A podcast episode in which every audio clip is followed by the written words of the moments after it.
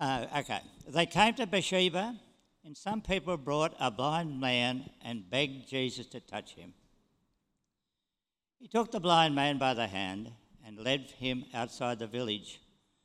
And when he had spat on the man's eyes and put his hands on him, Jesus asked, Do you see anything? He looked up and said, I see people. They look like trees walking around. Once more, Jesus put his hands on the man's eyes. Then his eyes were opened, their sight was restored, and he saw everything clearly. But Jesus sent him home, saying, Don't even go into the village. Jesus and his disciples went on to the villages around Caesarea Philippi. And on the way, he asked them, Who the people say I am? They replied, Some say John the Baptist, others say Elijah, and still others, one of the prophets. But what about you? He asked.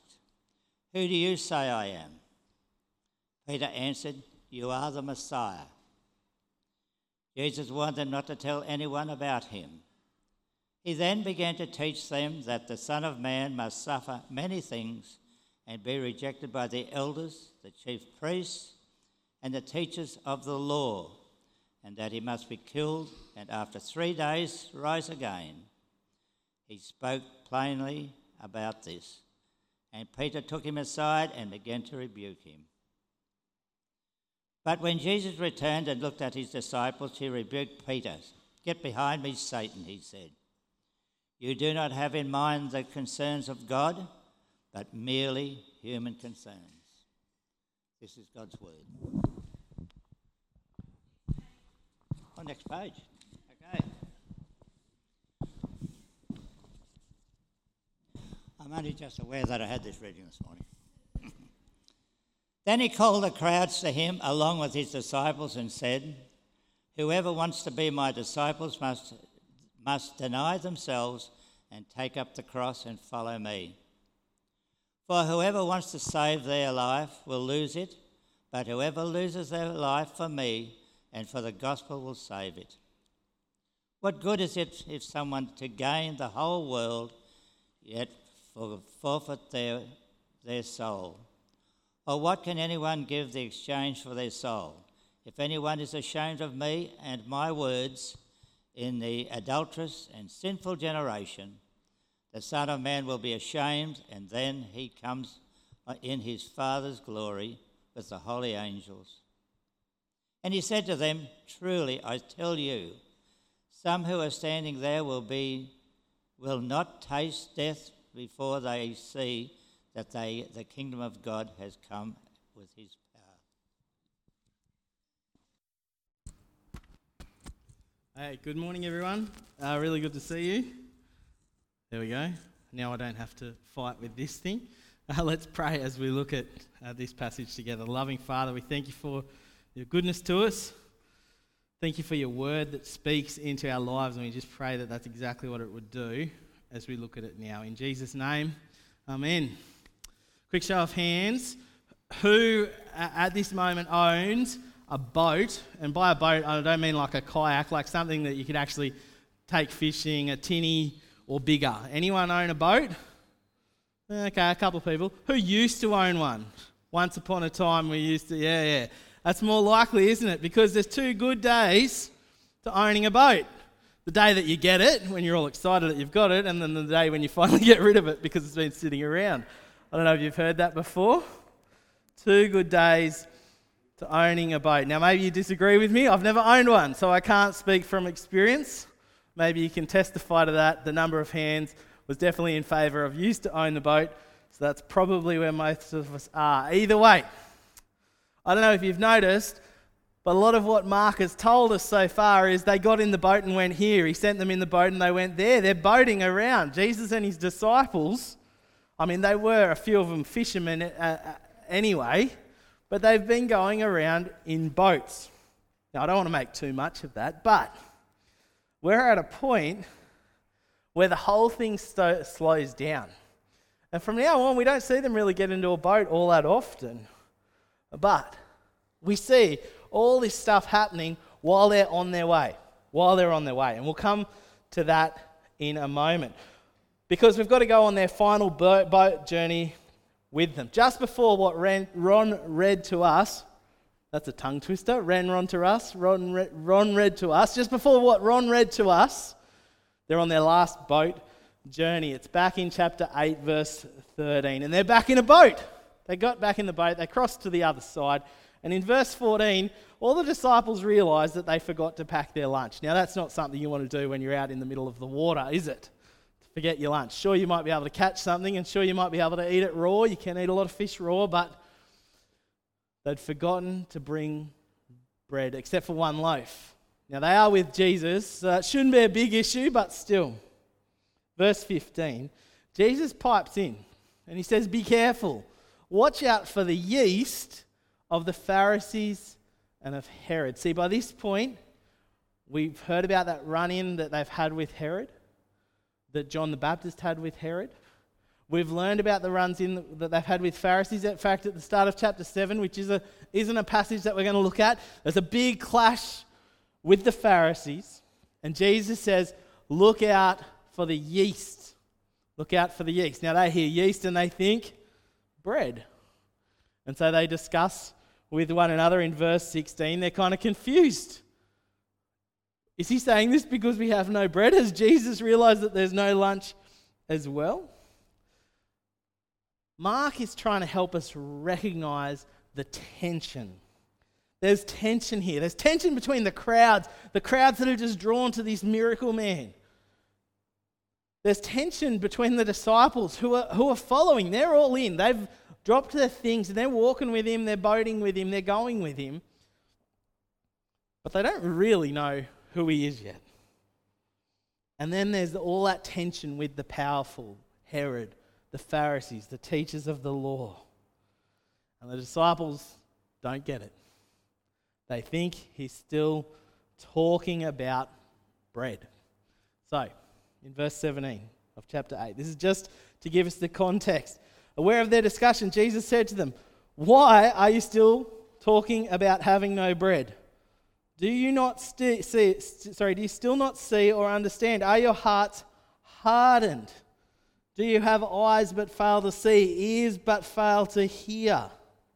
Don't you remember when I broke the five loaves for the 5,000. How many basketfuls of pieces did you pick up? This is where we were last week. 12, they replied. And Jesus goes on, and when I broke the seven loaves for the 4,000, see, he's just done it again. He's broken seven loaves, fed 4,000 in a different spot. How many basketfuls did you pick up? Jesus said.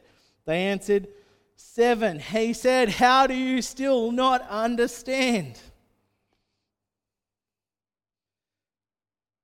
Jesus calls them out, calls them out for their lack of understanding.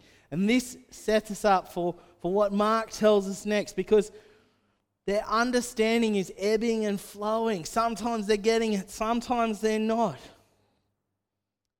But they keep following, they carry on following. And so then we get to the miracle at the start of our reading. And Jesus is spitting on people again. It's kind of gross. I didn't quite pick up that detail in, the, in that talk that Bob had given at the end of chapter 7, but he, he's doing it again. And they're at Bethsaida, and he comes across this blind man.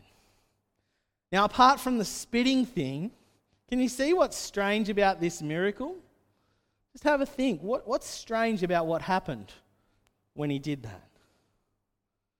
Well, there is one strange thing that's not the obvious strange thing. The first strange thing, I think, is that they're led outside the village.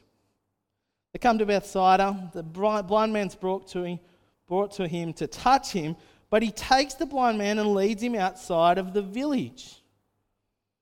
And once he's healed, he says in verse 26, don't even go back into the village. Now, it's not that strange. There is a stranger thing that we're about to come to. But Jesus is there avoiding stirring up the crowd again. And just as Jesus has called those who will follow him away from their lives, from where they live, from what to come with him that he might work in them. So he's done with this man. But here's the strangest part of the story. His healing all of a sudden goes from a simple instantaneous thing to a two-step process. Isn't that weird? Did you notice that? Verse 23, surely Jesus would have known if it's been successful, but he says to him, Do you see anything? It spit on the man's eyes, put his hands on him, but he says, Do you see anything?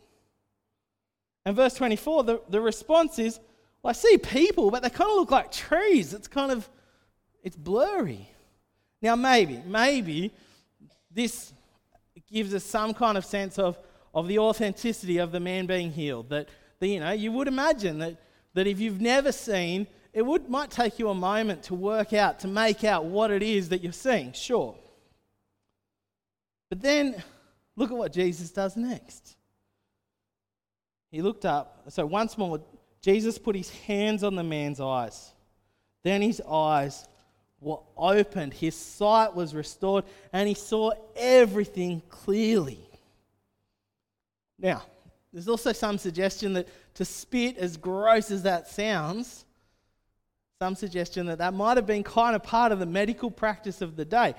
Maybe it's there to contrast Jesus' power in the second part. Maybe. But whatever, whatever the case exactly is, why it took two steps, the way that Mark includes this here, the way that it happens here, is it's ultimately a metaphor.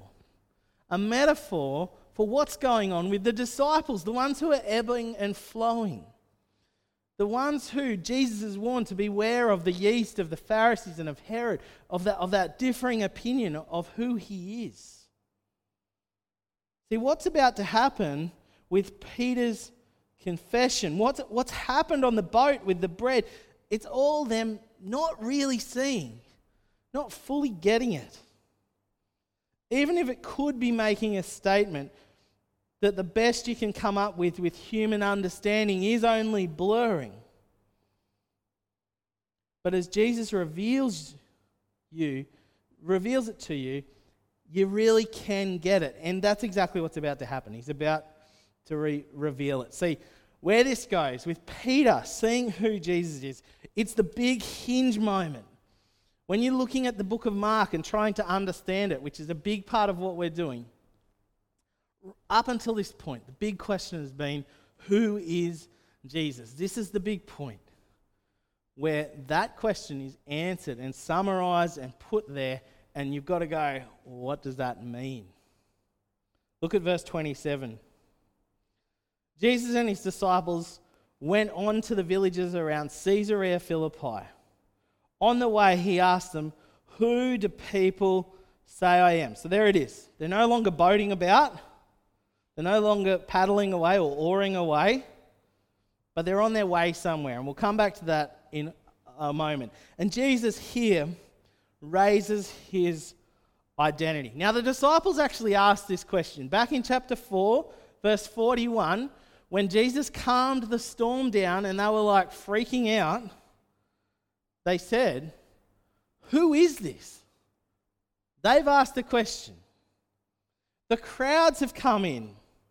And sometimes the reason the crowds have come in is because they, they think they know who he is. Like the 5,000 we looked at last week. They thought he was the Messiah who was going to come in. They were coming as his army to go into battle for him. Now is the time for Jesus to bring it up, for Jesus to be the one that leads this discussion. And so he's there. Who do people say I am? Well, verse 28, they start to say, because it's been spoken about, they say, maybe you're John the Baptist. People have been saying that. Maybe you're the prophet Elijah.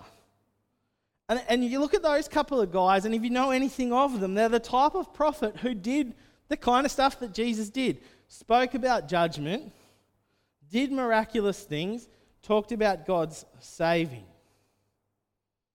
That's the chatter around the place. This is the profile that Jesus fits. But what about you? Verse 29. Who do you say I am? Now, just imagine yourself as being Peter as you hear that question put out there. Because Peter, he's got an idea. He thinks he knows. You can imagine that kind of nervous energy. He's asked the question Do I dare speak up and say it? Mark starts this way in verse 1 of chapter 1.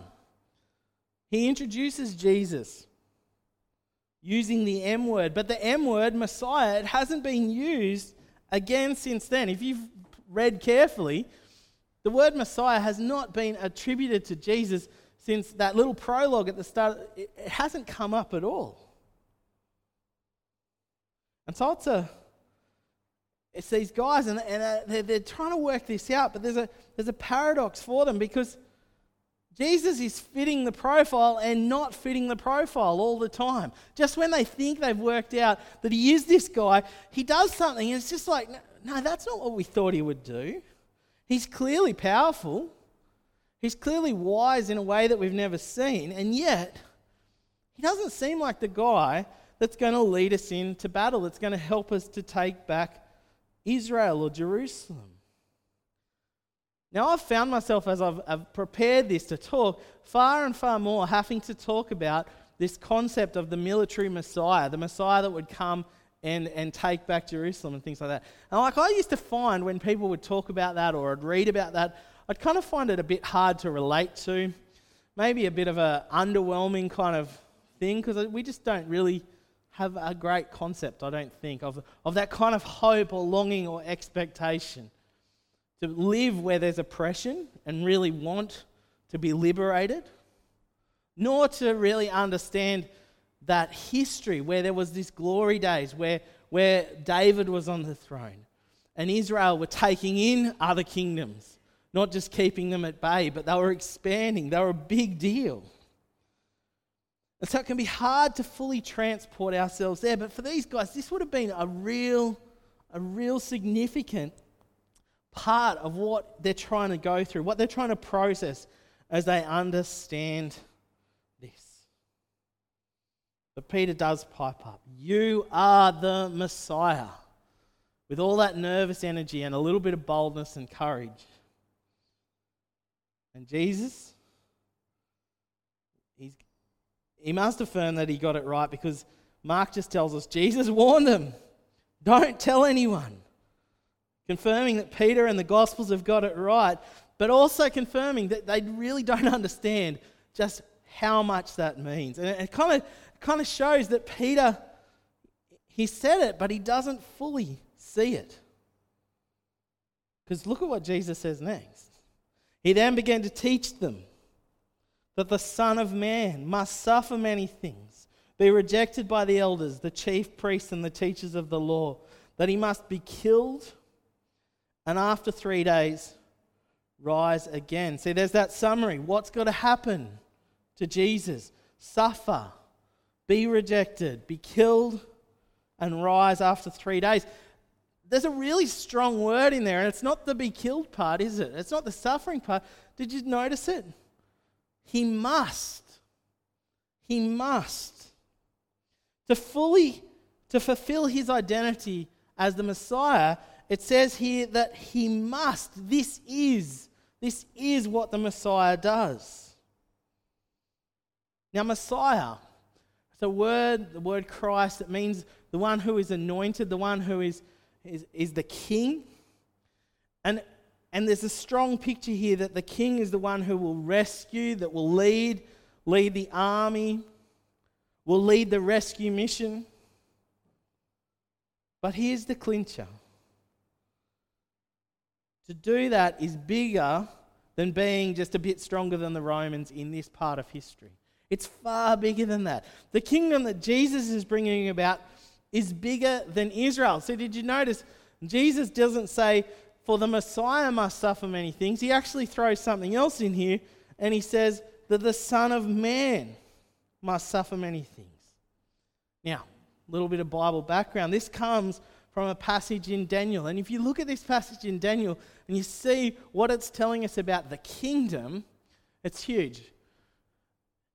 In my vision at night, I looked, and there before me was one like a son of man coming with the clouds of heaven. He approached the Ancients of Days and was led into his presence. He was given authority, glory, and sovereign power.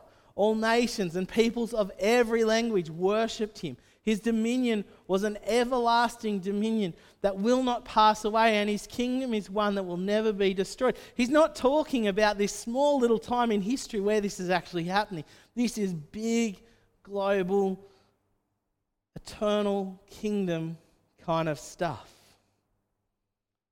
And for that to be the case, for him to be this Son of Man, for him to fulfill this role of the Messiah, to be given this authority and kingship, it actually requires a far bigger defeat to take place. It requires an atonement.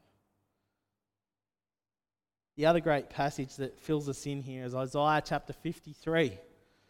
Just three verses from that I'll, I'll remind us of, and these are often well known, often looked at Easter time. Isaiah 53, verse 3. Did I include that, boys? I'll, I'll look it up in my Bible. Oh, there it is. He was despised and rejected by mankind, a man of suffering and familiar with pain. Like one from whom people hide their faces, he was despised and we held him in low esteem. Surely he took our pain and bore our suffering.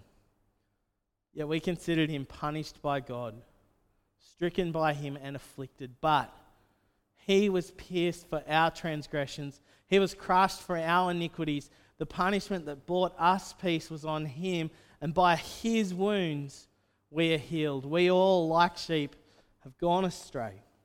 Each of us has turned to our own way, and the Lord has laid on Him the iniquity of us all. When Mark writes here that the Son of Man, Jesus explained that He must do those four things he had this in mind that he must suffer. This is the big hinge moment. Yes, Jesus is the Messiah, but this is what the Messiah truly does. And Peter just doesn't get it, does he?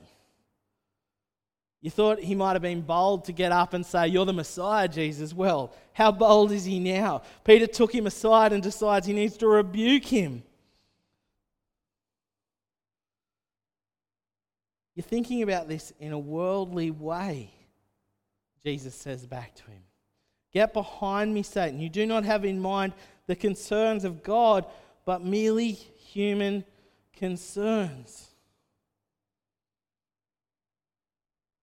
Jesus' response is you're thinking about it in a worldly way. It's almost like that, that healing is playing out. If I was to just rub spit in the blind man's eyes, maybe it'll have some effect but it won't really give him his sight. Jesus could be saying, if I raise up an army or use my God powers to kick the Romans out, well, that might work for a while, but it doesn't change people's hearts. You guys have seen all this and you've still had hard hearts. That's what he said, verse 821. Do you still not understand? You've seen what happens when hearts are hard. We've seen that. That's um that's Herod's wife, isn't it? Or his daughter-in-law, or his step whatever she was. When she took that's a heart that's hardened. Get behind me, Satan. That's a pretty full-on statement, isn't it? Jesus calling Peter Satan. Now, and it's not because he's the devil. Peter is not the devil. He's not even demon possessed. That's not what that means. But he's expressing the attitude of what Satan wants the one who is diametrically opposed to God, who wants no one to be saved. Get behind me, Satan. Jesus is the Messiah, and this is what the Messiah must do. They're not tripping about from village to village anymore. They're not darting around on a boat as they cross lakes here and rivers there. They're now on the way. Chapter 8, verse 27, Jesus and his disciples went on the way to villages. And ultimately, you see that they're actually on the way somewhere now. And Jesus has said where that is to to the cross. It's to fulfill his destiny. And so Jesus actually really helpfully here teaches into this space. Because now that this has been revealed, you've got to know what it's going to look like to follow him. You've got to live it to see it, he says. Jesus says there, and this is the passage that comes from, from verse 34 on the second part of your, of your um, leaflet there. Following him is going to mean for you also the sacrifice of your own life. Now, that is not necessarily to suffer, be rejected, die, and be raised in exactly the same manner as Jesus. And nor do we go through any suffering or any hardship or, or, or any sacrifice. Sacrifice is the best way to describe this. We, we don't go through any of that to atone for our own sin. Jesus will do the atoning, Jesus will make us right with God. But what Jesus has said is so radically redefining the job of the Messiah that it redefines what it looks like to follow the Messiah. What Jesus has said is so radically different to what the disciples understood it to mean that they've got to know the difference now in what it's going to look like in their following him. And it can't just be what they thought it was going to be. Look, he says there, you've got to deny yourself and take up your cross. He says to them that saving your life, trying your hardest to save your life, is actually going to, it's not going to work. That actually leads to losing it. But a willingness to lose your life is going to mean saving it. Look at verse 36. What good is it for someone to gain the whole world yet forfeit their soul? Jesus says to them, What I'm talking about with you guys is all about your soul, not just your own little patch, not just this life now. If you don't repent and believe in Jesus, you won't save your life. You get that? If, if someone is to not repent and believe in Jesus because they they can't, they, you know, they, they won't because they want to preserve something in their life. It just doesn't work. You can't add Jesus on as some kind of savior, but treat him as nothing more than some kind of like add on, some kind of life improver. Verse 38 If anyone is ashamed of me, if anyone is ashamed of me and my words in this adulterous and sinful generation, the Son of Man will be ashamed of then, them when he comes in his Father's glory and with the holy angels. For anyone to be a Christian, they've got to accept Jesus on Jesus' terms. Yeah? And that's how we won't be blind. That's how we will, will see clearly. To live this way is to be led into seeing clearly what Jesus has done. See, to deny ourselves and, and to sacrifice our own desires, as that happens, we become unblinded. Unblinded to how central Jesus' sacrifice is. Because we're brought into it. Peter didn't fully see it until he met Jesus on the other side of the cross. And to see that was what brought full sight for Peter. This passage lends itself to a very basic question. And it's, Are you a Christian? And that's a silly question, maybe, for some of us. But following the Christ, as in Christ being the other word, the alternative word for the Messiah, exact same meaning, to be a Christian, to follow Christ, that's literally that a Christ follower, a Christian Christ follower. We ask ourselves, are we Christians? Well, this is how we know. Jesus' call is to repent and believe, to give all of our life over to Jesus in trust. And that is, none of us are trying to save our own life. None of us are saying we're following Jesus, but trying to, to hang on to a lifestyle that we love or the worldly freedom that, that we might desire. We're being sold out, sold out for the mission of our King. That expression that we use that, that we want to be people who are growing and showing and going, they're not just words attached with our church, and they're not even just words for a Sunday morning kind of motto that are forgotten about the rest of the week. They're a whole way of living. And those words are just our summary here, but you can express them in multiple different phrases. The point is that it's all of your life. Jesus busts us apart with some good logic here, doesn't he? It's good logic. Look at verse 36 again. What good is it for someone to gain the whole world yet forfeit their soul? Or what can anyone give in exchange for their soul? What good is it? What good is it? It's like paddling a canoe against the current. It's like trying to remain up with fashion. That changes so often. What good is that? It's like trying to keep up with the Joneses, as the expression. You could, you could put it in a thousand different ways. But what good is it? Do you see Jesus clearly? As the Messiah, as someone who is identified with him in his death. The death died in your place. Do you see him clearly? Our obedience in these verses do not save us. The quality of our denying ourselves, it doesn't save us either. But it comes, it comes as we take up our cross as you and I follow, as you and I deny ourselves. And you can't be unblinded without taking your eyes off yourself.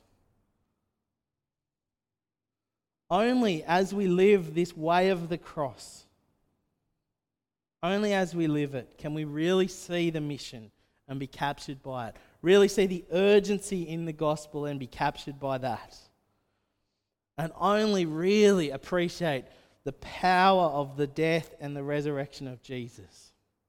What Jesus says here invites us to feel it and identify with it. Jesus says, Whoever wants to be my disciple must deny themselves, take up their cross, and follow me. Let's bring that to God in prayer. Father, those words of Jesus are a big call. So let us hear them with the gracious tone that they are said. Lord, that we could stand before you, that we could stand before you and plead that our, our Lord has gone to the cross for us and has come through it, resurrected to new life. Lord, that it's His invitation to live this way. Father, we just ask